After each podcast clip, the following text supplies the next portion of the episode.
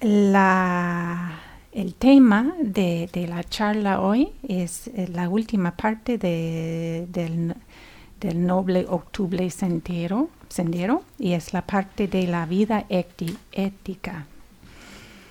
Y la palabra en Pali es Sila. Sila, me gusta usar esa palabra porque...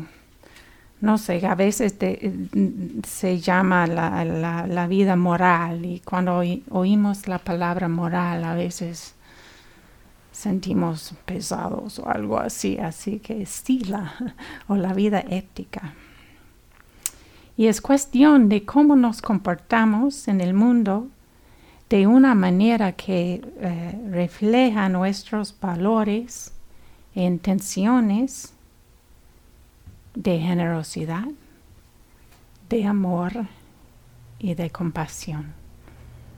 Así que pueden ver que está vinculado con la parte del sendero de la intención correcta, ¿no? Todas las partes se tejen, los unos... las unas tocan a las otras partes, todo junto. Una maestra de Zen que me gusta mucho, Charlotte Joko Beck, ya no vive, dice: la práctica se puede expresar de una manera muy sencilla. Es movernos de una vida de hacernos daño a nosotros mismos y a los demás, a una vida de no hacernos daño ni a nosotros mismos ni a los demás. Muy sencilla y muy profunda.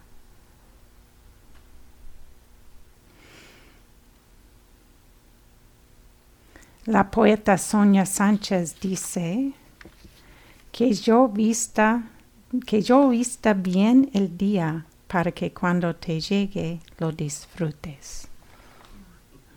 Para mí eso es hablando de la vida ética. Que yo vista bien el día para que cuando te llegue lo disfrutes.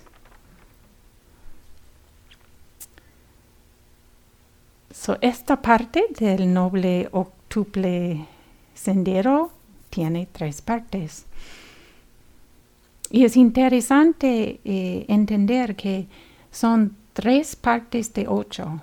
Casi la mitad del sendero tiene que ver con la vida ética.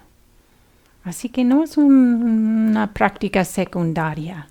No es nada que pues al final lo añadimos tal vez. Es algo muy integrado con el sendero espiritual. Así que las 3 partes son la acción correcta que se puede resumir como los 4 de los 5 preceptos que tomamos la primera noche. El habla correcto,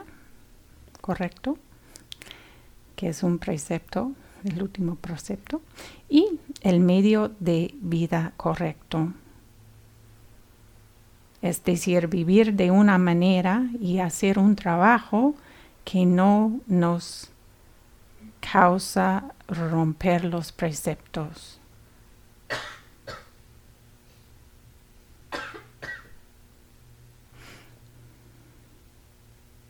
Así que las 3 partes de la acción correcta, el habla correcto, el medio de vida correcto, son basados en los 5 preceptos y en el entrenamiento de atención plena, porque es la atención plena que nos ayuda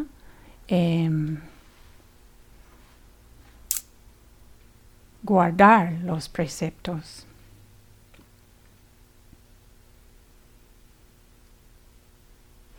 Es un regalo para nosotros mismos vivir una vida ética. También el Buda dice que es un gran regalo Estos 5 preceptos es un gran regalo, dice, un gran regalo ofreciéndoles a los seres sin número la libertad de peligro, la libertad de la mala voluntad y la libertad de la opresión, que es el regalo que nosotros ofrecemos a los demás cuando guardamos los 5 preceptos que voy a repasar dentro de un momentito. Los puedo recordarles ahora. Los 5 preceptos son de no matar a ningún ser viviente, de no tomar lo que no nos es dado, de no causar daño con la energía sexual, de no mentir y de no ingerir sustancias intoxicantes que nos causan actuar de una manera negligente. El 5 es para que guardemos los otros 4. Más o menos. Guardar los 5 preceptos es un regalo para los demás, pero también vemos que es un regalo para nosotros mismos. Porque cuando vivimos una vida causando menos sufrimiento, vivimos con menos estrés. Se habla mucho estos días de reducción de estrés. Yo creo que es la mejor reducción de estrés y es guardar los 5 preceptos, porque entonces la vida no tiene tanta turbulencia. Por ejemplo, el no mentir. Mentimos, decimos una mentira. Pues después tienes que estar pensando a quién le dijiste la mentira y si... Pues después a veces tienes que decir una segunda mentira para cubrir la primera mentira y después tienes que preocuparte si se van a enterar que tú has mentido. Es mucho estrés. Es más fácil decir la verdad. Eso es el ejemplo de cómo cuando no vivimos una vida ética que causa turbulencia. Y como Andrea dijo cuando habló de la concentración, que es muy importante para la práctica, porque me imagino que les ha pasado alguna vez en estos 5 días. Estás aquí tranquilo, haciendo tu meditación y después recuerdas algo que hiciste que no hubiera querido hacer o que ahora sientes remordimiento, ¿no? ¿Qué pasa con la concentración? Fuera de la ventana, se va, ¿no? Porque ese estrés de, no debía haberlo hecho, ¿cómo voy a hacer ahora? Y todo eso añade turbulencia y la atención no se asienta.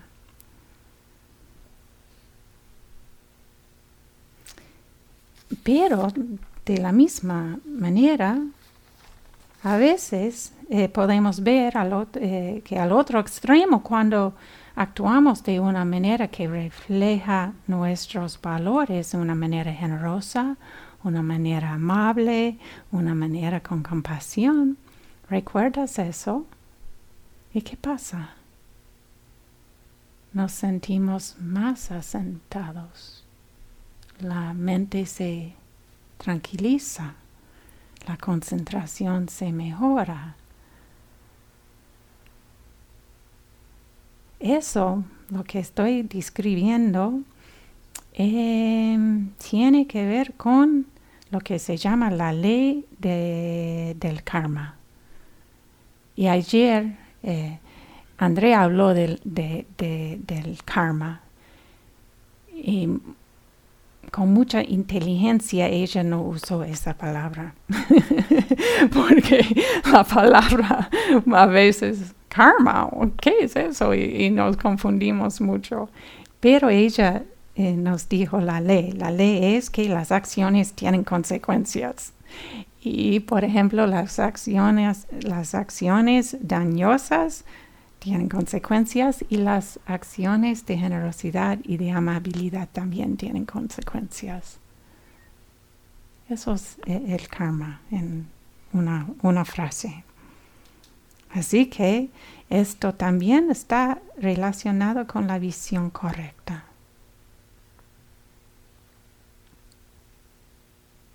En cuanto a la ética,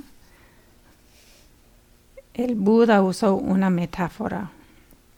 Él dice que si tratamos de practicar la meditación sin una fundación de no hacer daño y de bondad, es como tratar de cruzar un río en un barco sin primero desatar el barco. No importa cuánta energía pones en remar, no vas a ningún lado. Me gusta esta imagen.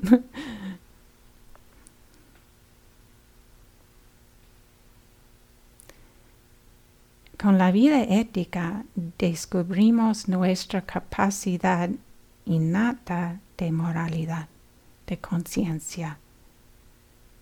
Se puede decir nuestra brújula moral interior. Y con la meditación, con la práctica, nos ponemos más sensibles a esa brújula interior.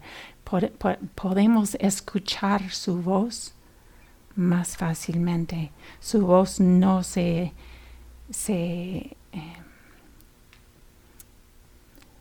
enterar. No se pierde en toda la confusión de la mente.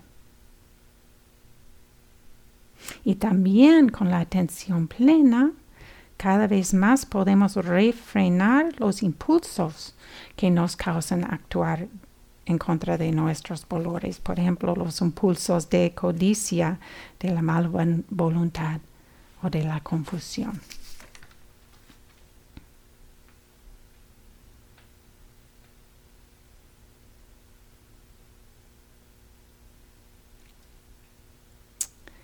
También el Buda dijo que vivir una vida ética nos da cierto tipo de alegría, y es la alegría o la felicidad de una conciencia limpia. Es una alegría, una felicidad no suficientemente bien apreciada, en mi opinión. Yo veo cuando voy siguiendo los preceptos, guardando los preceptos, es un tipo de autoestima.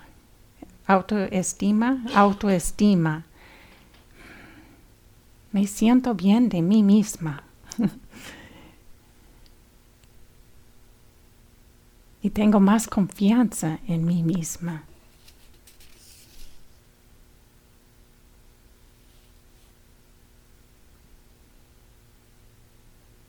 Thich Nhat Hanh dice que los preceptos son como guías de la navegación. Nos ayudan a navegar aguas tramposas. Y así veo a los preceptos. Algunas personas los siguen como reglas, como commandments. No comandantes, eso es otra cosa. Mandamientos, comandantes. Bueno, eso también tal vez. Algunas personas los ven como reglas. Yo no los veo así. Yo los veo como áreas de poner atención, de prestar más atención para ver cómo quiero comportarme de una manera más compasiva, porque a veces es complicado. Vamos a hablar de cada uno. A ver, es complicado. Para mí a veces es como una bandera roja. Estoy a punto de decir una mentirita. una mentira pequeña para salirme de una situación incómoda, ¿no? Y después, como hay una bandera roja, Rebeca, es un precepto. Ponte atención aquí. Y en general decido, mejor decir la verdad, porque para tener la conciencia limpia, para esa felicidad. Y a veces hay que ser un poco creativo. Por ejemplo, tu amiga te dice, ¿te gusta el corte, no? No vas a decir, no, es feo. Pero tal vez dices, pues, el color te queda, o algo así, ¿no? Que es verdad, pero tal vez... el corte no le queda. Yeah, pero no tiene que decir esa parte, ¿no? Que digo, pero si le dices que sí, el corte es muy bonito, y no le es tan bonito, no le estás ayudando, porque tal vez va a seguir cortándose el pelo igual, ¿no? Y después, si ella se entera que no te gusta el corte, se va a sentir traicionada. ¿No crees? ¿O prefieres que te digan que te quede bien, aunque no? Pero yo prefiero que me digan la verdad. Ah, eso es lo que estoy diciendo. Pero es más fácil no decir la verdad, ¿no?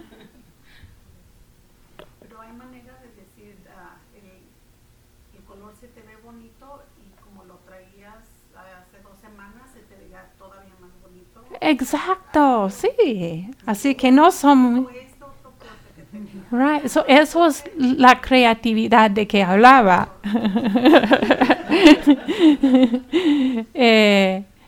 Pero lo más fácil para nosotros a veces es, sí, es lindo. Es más fácil para nosotros. Pero... Están mintiendo. Yeah, exacto. Así que... A veces la verdad es muy dañosa, más dañosa. Por eso digo que no son leyes. Porque, por ejemplo, si le estoy dando refugio a una persona en mi casa de los comandantes.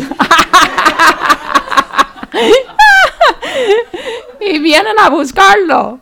Está aquí, oh, sí, claro, entra. No, pero digo, es un ejemplo extremo.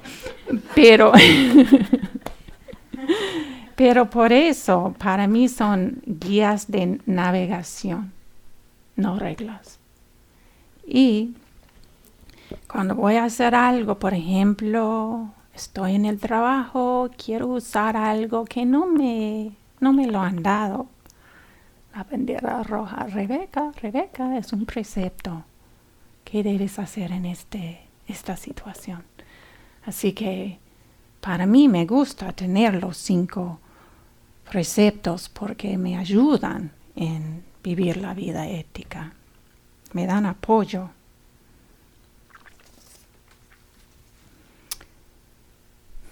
Un problema de hablar de los preceptos y de la vida ética es que a veces escuchamos y empezamos a pensar en todas las cosas que hemos hecho que no son tan éticas. Y empezamos a sentirnos culpables y el autoestima va para abajo, ¿no? Así que una parte muy importante de practicar la vida ética es poder perdonarnos a nosotros mismos. Perdonarnos por ser un ser humano y que nosotros los seres humanos nos equivocamos. Y a veces no nos comportamos como quisiéramos. Las energías o las fuerzas de la codicia, de la mala voluntad y de la confusión son muy fuertes y a veces nos dominan.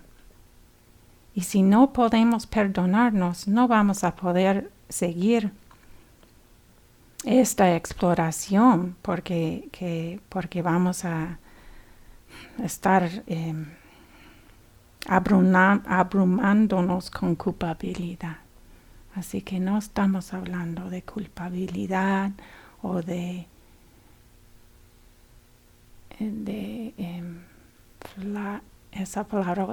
flagelarnos. Flagelarse. Así que si empiezan a ponerse así, voy a dejar de hablar.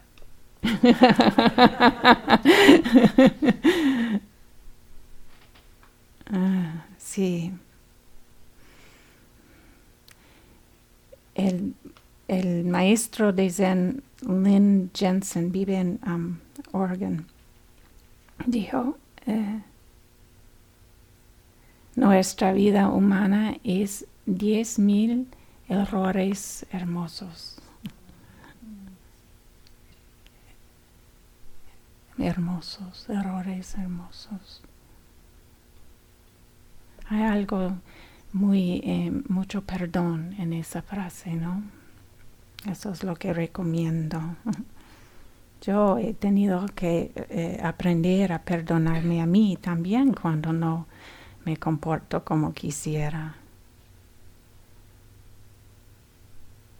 Recibiendo los pétalos de rosa o la miel de la Virgen, la miel.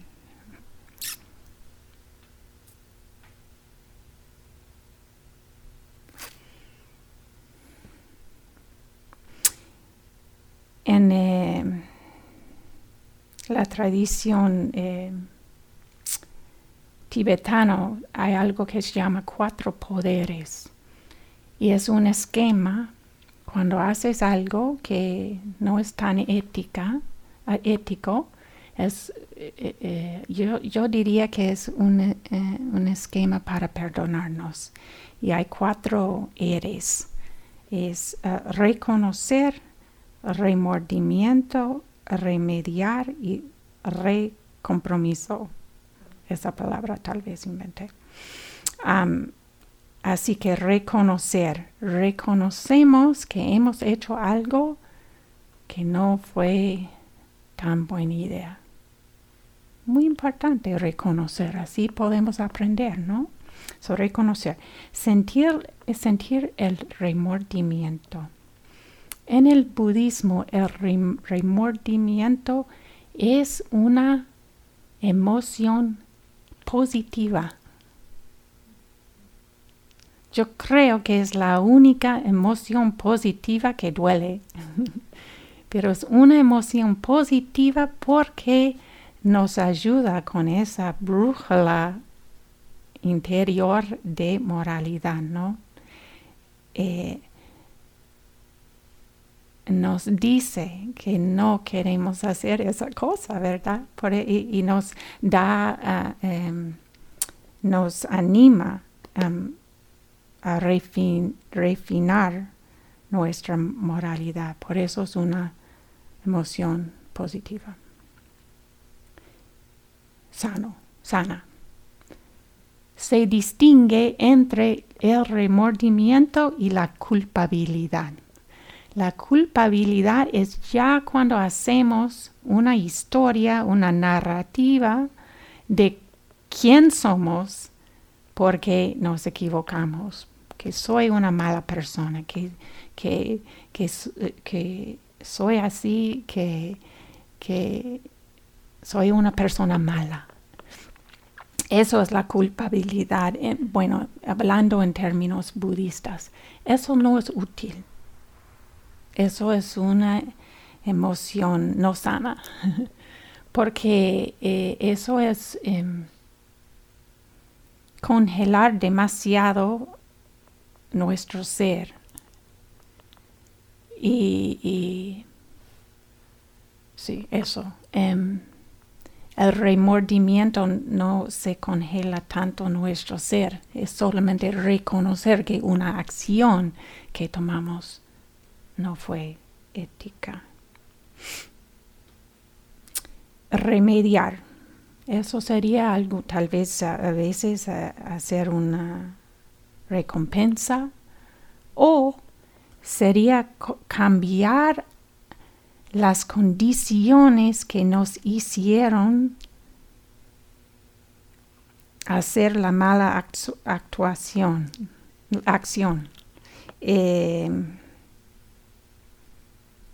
Por ejemplo,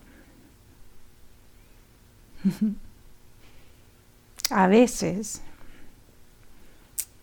salgo de la casa tarde. Y cuando salgo de la casa tarde, a veces no soy conductora paciente, vamos a decir. Que a veces yo vivo en el campo, en un camino que tiene 6.5 millas de doble línea amarilla. Así que a veces conduzco un poco demasiado cerca el carro delante de mí, ¿no? Para mí eso no es una acción ética, es mal educada, más bien. Así que cuando reconozco que me comporto así, me siento remordimiento y remediar, decido salir de la casa 5 minutos antes de lo que creo que necesito salir. Eso es remediar, cambiar las circunstancias que me causan actuar como no quiero actuar. Así que hacemos algo, no decimos, bueno, me siento mal y ya. No, me siento mal y ¿qué puedo hacer para cambiar esto? Y el último es recompromiso. Nos comprometernos, se dice, a los preceptos o a lo ético. Y para mí, si hemos hecho esas 4 cosas, reconocer, remordimiento, remediar y recompromiso, ya hemos hecho lo que podemos hacer. Ya nos podemos perdonar. Seguir adelante lo mejor que podemos. ¿Les parece? Sí.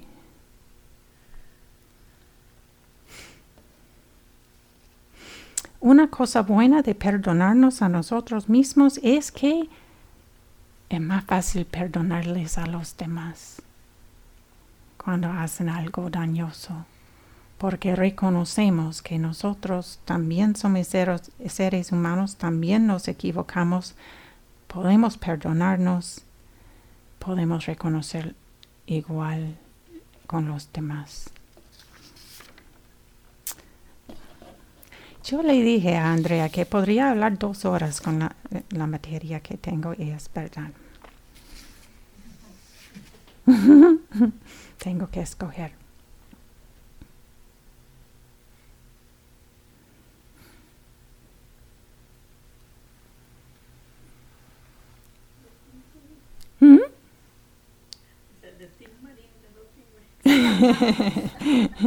Bueno, vamos a repasar los. Voy a guardar esta historia y tal vez tengo tiempo para. Vamos a entrar un poco más en los preceptos. Ok, el primer precepto de no matar a ningún ser viviente. ¿Qué hacemos con los insectos? Recién, bueno, por donde vivo, y creo que por aquí también hay, viven las garrapatas, ¿no? ¿Qué se hace con las garrapatas?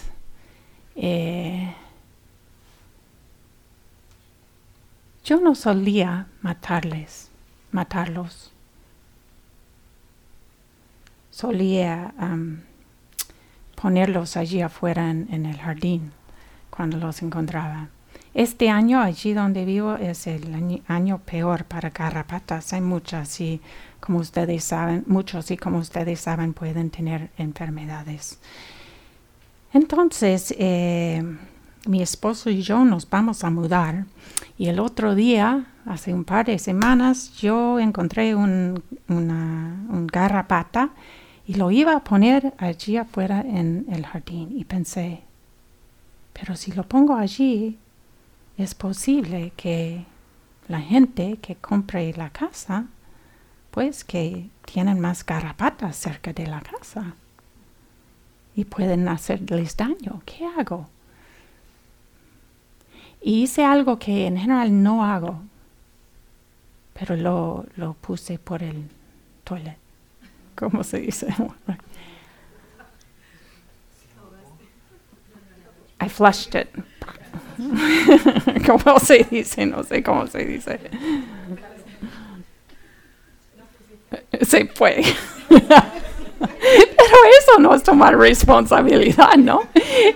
Así que después, yo no mato a los insectos. Entonces, después de hacer eso, me presté atención y me sentía mal. ¿Sabes? De veras, me sentía mal. Porque había matado a bueno, no sé, ellos sobreviven mucho, pero mi intención era más o menos deshacerme de la garrapata. ¿Cómo? Sí, pueden sobrevivir, pero todavía mi intención era complicada, ¿no? Porque yo quería proteger a unas personas, pero había matado a un ser viviente. Y decidí, no voy a resolver el problema de esa manera. No me gusta cómo me siento. Los voy a poner en una jarra y los voy a transferir a un lugar donde no hay personas. Es complicado allí porque hay animales, pero es la mejor solución que puedo encontrar, pero complicado, ¿no? Pero por eso digo que es una guía de navegación para ayudarme a prestar atención. Otro ejemplo. Vemos que cuando más meditamos por nuestra sensibilidad en cuanto a la ética se pone más fina. Yo tengo delante de la casa una jarra para derramar agua, así, grande. Y un día a mí me gusta dejar agua allí porque después cuando salgo de casa fácilmente le doy un poco de agua a las flores. Salí una mañana y estaba un chipmunk. ¿Tienen chipmunks por aquí? Son como pequeñitos, como ardillas pequeñitas, lindos, son lindos y así de pequeñito, ¿no? Y van buscando los nueces para el invierno y los ponen en las mejillas y tienen las mejillas grandes de nueces, son lindos. Pues estaba en el watering can, estaba nadando, tratando de salir. Y no podía salir. Estaba nadando. Y me di cuenta que iba a nadar hasta que no pudiera nadar más. Y sentí como todos los seres vivientes quieren vivir, ¿no? Ese impulso. Lo tomó y lo derramé y se puso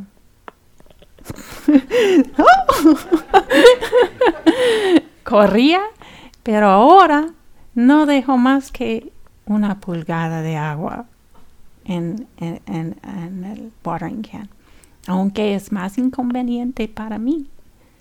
Eso es mi manera de vivir el primer precepto, porque no quiero causar daño.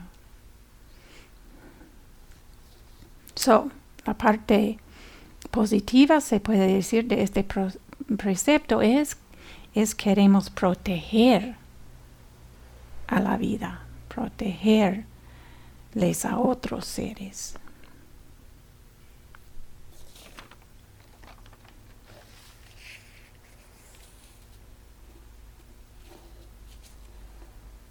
Es muy interesante, antes cuando yo a veces mataba a los insectos,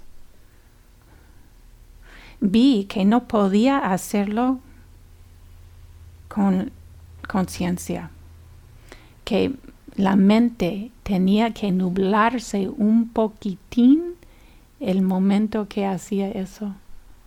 Fue tan interesante ver a la mente que estaba tan en contra de mis valores que tenía que nublarme la atención para poder hacerlo. ¿Se dice anublar? Yeah. Ponerlo como borroso para poder hacerlo.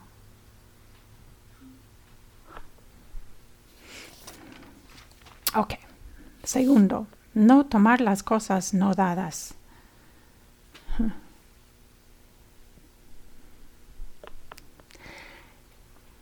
Un ejemplo, en mi pueblo, bueno, durante el invierno nieva mucho y hay que tener arena y sal para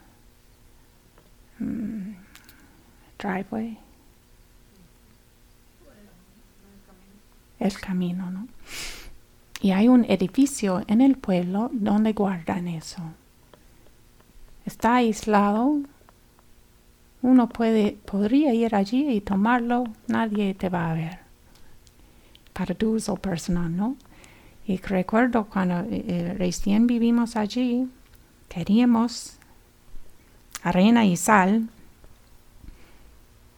Y hablé con mi pareja. Yo le dije, no estoy segura si nos es dado, si podemos ir allí porque pagamos nuestros impuestos y ¿qué hacemos? Porque alguna parte quería ir y tomarlo, ¿no? Ya. Pero, precepto, Rebeca. Llamé a la secretaria del pueblo y le pregunté, ¿podemos ir a tomar? A tomar arena y sal, me dice sí, y me dice, qué lindo que me hayas preguntado. Estaba tan contenta ella que yo le había preguntado en vez de ir y tomarlo. Y me di cuenta de eso, de que yo le di un regalo, el regalo de la confianza, cuando le pregunté. Y además fuimos, tomamos la arena y la sal, con la conciencia limpia, que es una gran alegría. Y en la parte positiva de este segundo precepto es practicar la generosidad y compartir lo que tenemos. Es una fuente de alegría y sentimos la interconexión. La historia de Andrea ayer fue tan linda, eso de toda la historia con la silla de ruedas acuática, la silla acuática de ruedas, ¿no? Buen ejemplo de eso. La alegría no como un deber, pero la generosidad no como un deber, pero como un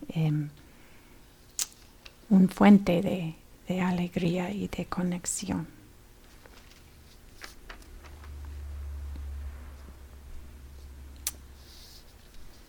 El tercero precepto de no causar daño con la energía sexual. Una de las energías más poderosas en la vida. Lo más básico es respetar los compromisos de uno mismo y de los demás. Bueno, sin detalles, creo que todos sabemos el daño que se puede hacer en este área, ¿no? Que se puede sentir.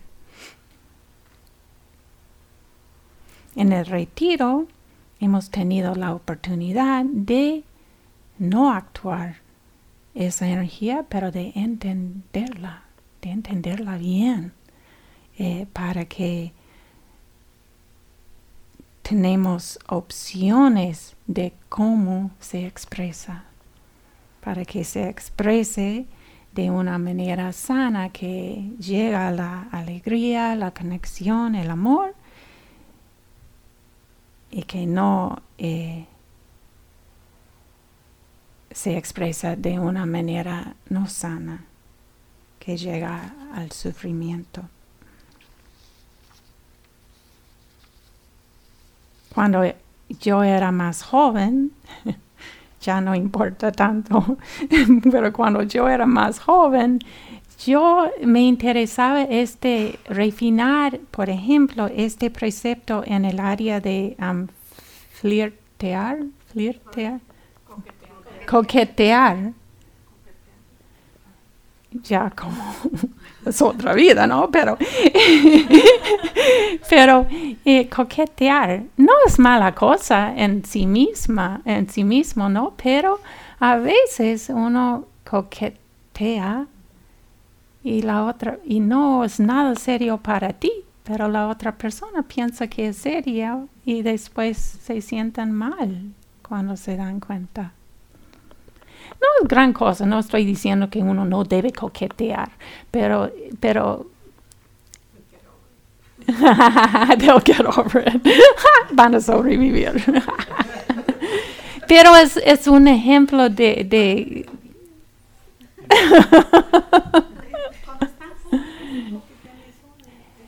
sí, no estoy diciendo que no lo hagan, no que nadie, pero estoy apunta, parece que he tocado un nervio, como decimos.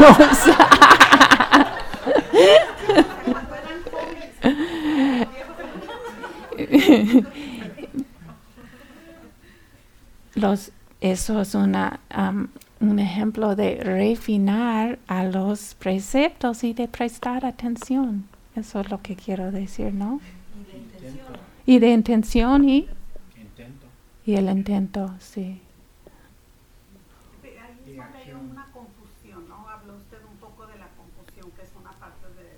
Uh-huh. La confusión, que no está claro cuál es el intento de una persona y de otra persona. Sí. La expectativa de una persona y de otra persona. Sí, solamente queremos tomar cuidado. Uh-huh. Es lo que estoy diciendo. Uh-huh. Y a veces tenemos unos amigos y coqueteamos y los dos sabemos cuál es el asunto y cuál no es el asunto.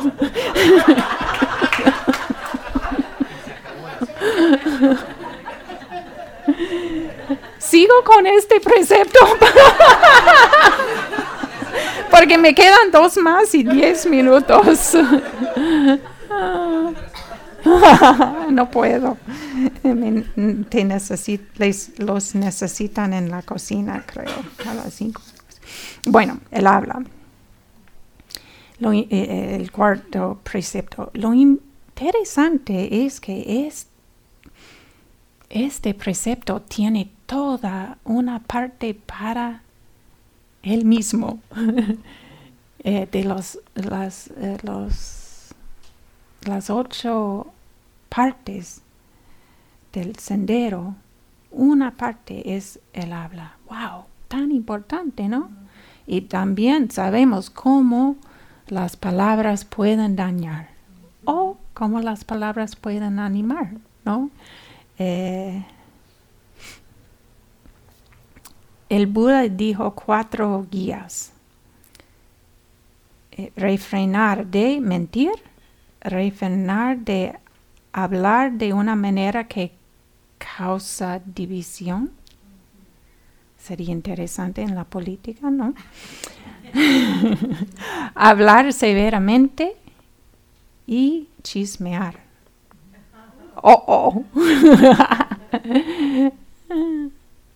El chisme, muy interesante. Severa. Yeah, el chismear. Yo hice un experimento una vez cuando me enteré del budismo. Mi novio era el que me lo presentó y introdujo. Hicimos un experimento de un mes de no hablar de nadie que no estuviera presente. Bueno, rápido, no tienes mucho que decir, ¿sabes? Fue tan interesante. Estábamos, tú sabes, habíamos salido a tomar una cerveza o algo así. ¿Y de qué hablas? Pero era interesante porque tienes que hablar de ti mismo y de la otra persona. Y llega otro tipo de intimidad. Fue muy interesante. Pueden probarlo ustedes mismos si quieren. Va a salir bien en la comunidad latina, ¿no? Fue racista decir eso. Sí. Oh, perdón.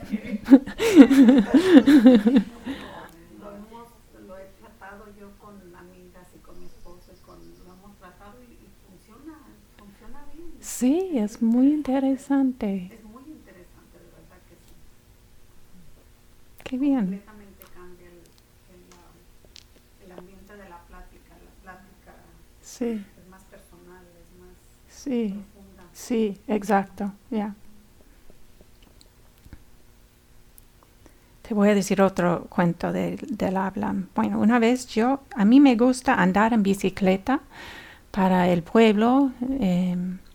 Una vez yo fui en bicicleta y iba a dejar la bicicleta fuera de la pizzería y estaba un niño de 9 años, se llama Benjamin, estaba allí, no lo conocía, pero le dije, pues, ¿me puedes guardar la bicicleta mientras entro? Sí, me dice. Yo salgo y me siento con él y estamos hablando. Hice amistad con él. Y le dije, pues tal vez alguna vez puedes andar en bicicleta al pueblo tú. Y me dice, mi bicicleta está rota. Pues después salen sus padres y sale en una conversación que la bicicleta no está rota. El papá dice eso. Y yo le digo, Benjamin, tenemos un problema.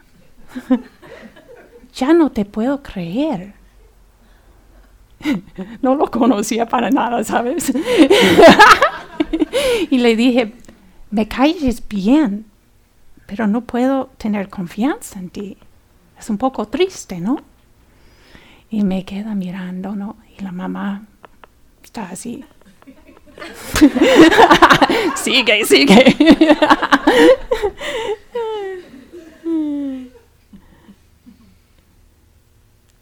Un filósofo dice, no me molesta que me hayas mentido, me molesta de que de ahora para adelante no te puedo creer.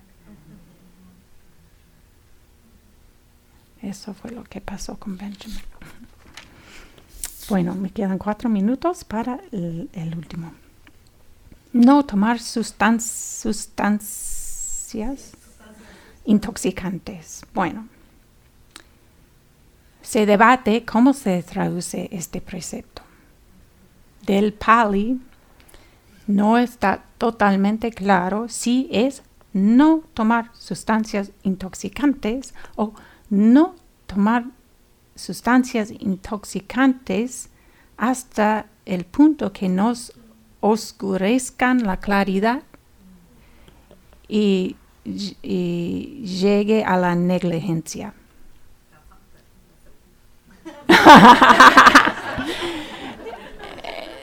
No voy a entrar en todo el Pali, pero vamos a decir que es un área de exploración. De manera positiva podemos decir reverar al cuerpo y a la mente como nuestras casas en este mundo y como nuestro vehículo hacia la liberación. So, podemos ver cuáles cosas ingerimos y cómo nos afectan, nos dan. Es una exploración. Alcohol, drogas, comida, internet, películas, todas las cosas que ingerimos. Y decimos mucho, no es la cantidad, es la calidad y el tiempo. Y ahorita está el tiempo también, ¿no? Con los celulares y eso. Sí, bueno, el internet es la droga de choice, drug of choice en estos días. Es cantidad de medidas y tiempo de vida. Sí, y podemos ver para nosotros mismos. Yo aprendí mucho de esto el verano antes de que hice mi primer retiro de, bueno, salió 5 meses, pero fueron 3 para empezar. Yo estaba viviendo, tenía 24 años, estaba viviendo en casa de mi papá esperando que el retiro comenzara. No tenía mucho que hacer. Y todos los días yo veía 2 telenovelas. General Hospital and All My Children. No tenía nada que hacer, no, estaba un poco aburrida. Mi papá vivía donde yo no tenía amigos. Llego al retiro y durante las 3 primeras semanas, ¿qué pensaba?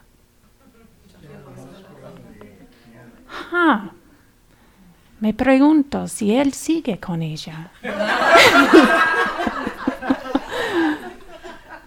Tal vez ella se haya dado cuenta de la mentira que dijo él. Espero que ellos dos estén juntos.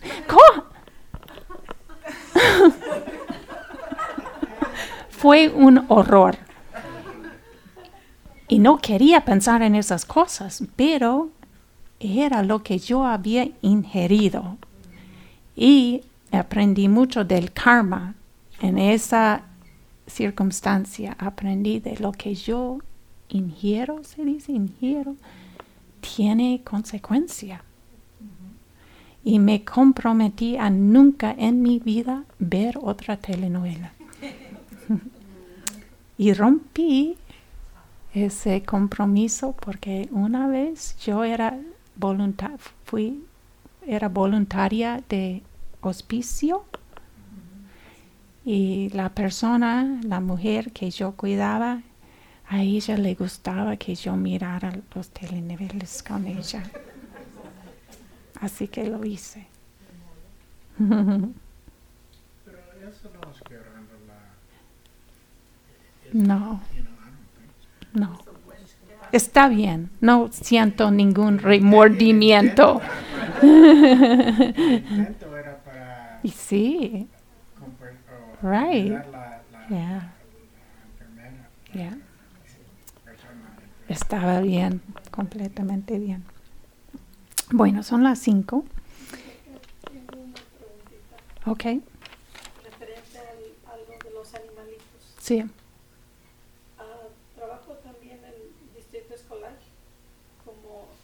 De community board y hay una plaga de piojitos. Sí, es complicado. 38 niños a casa para que les maten. ¿Esos van en mi conciencia? No.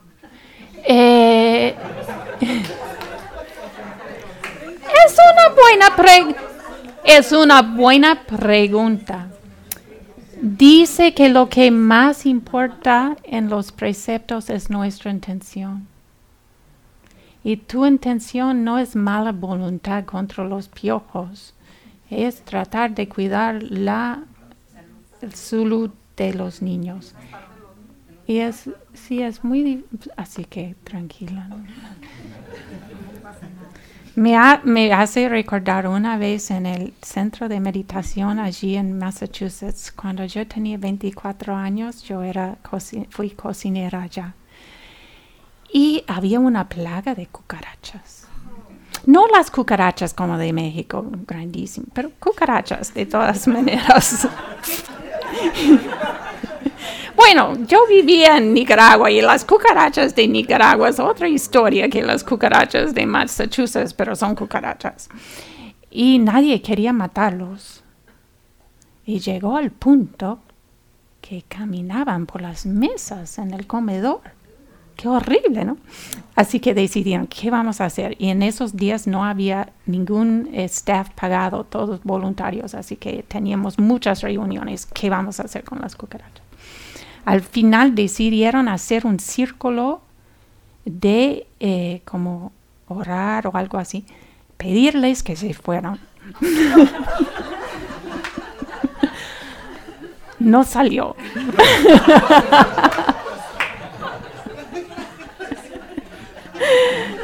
Es un poco chistoso, pero la intención fue buena. Pero al final un hombre en el staff dijo, yo voy a tomar el karma.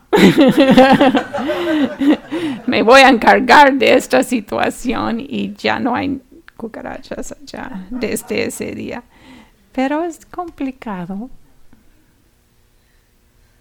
Ok, ya es tarde.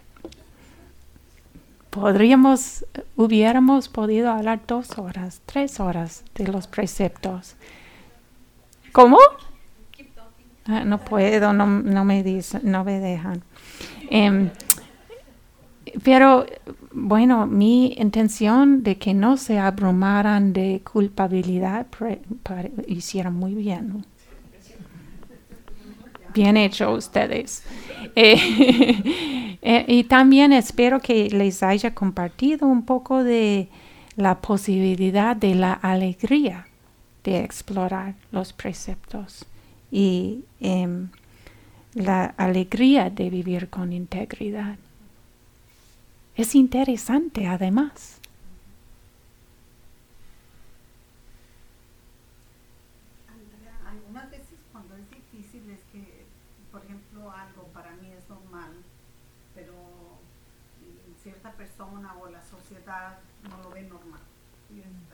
Sí. Dos culturas, yeah. Una cultura, yeah, muy católica, muy reservada, muy demasiado, y luego he estado viviendo aquí la mayor parte de mi vida.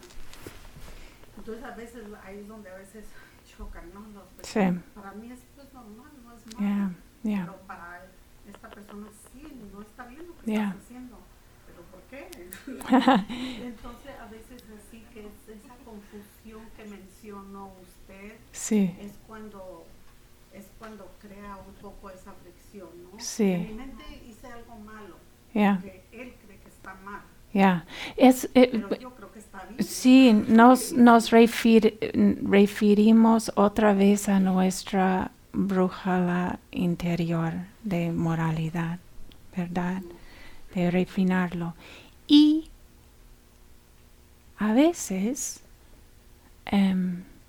por razones sociales, tal vez es importante también, ¿no? Es una combinación, porque vivimos en una comunidad, vivimos en una sociedad.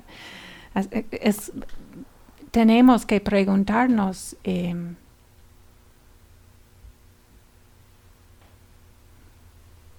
si te estás haciendo daño a ti mismo o a otra persona por... tal vez seguir las leyes de la sociedad que van contra el tuyo, ¿no? Es muy complicado. Yo quiero escoger el que me conviene también.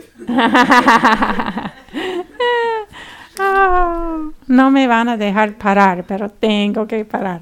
Así que gracias por su interés, su ánimo y su participación.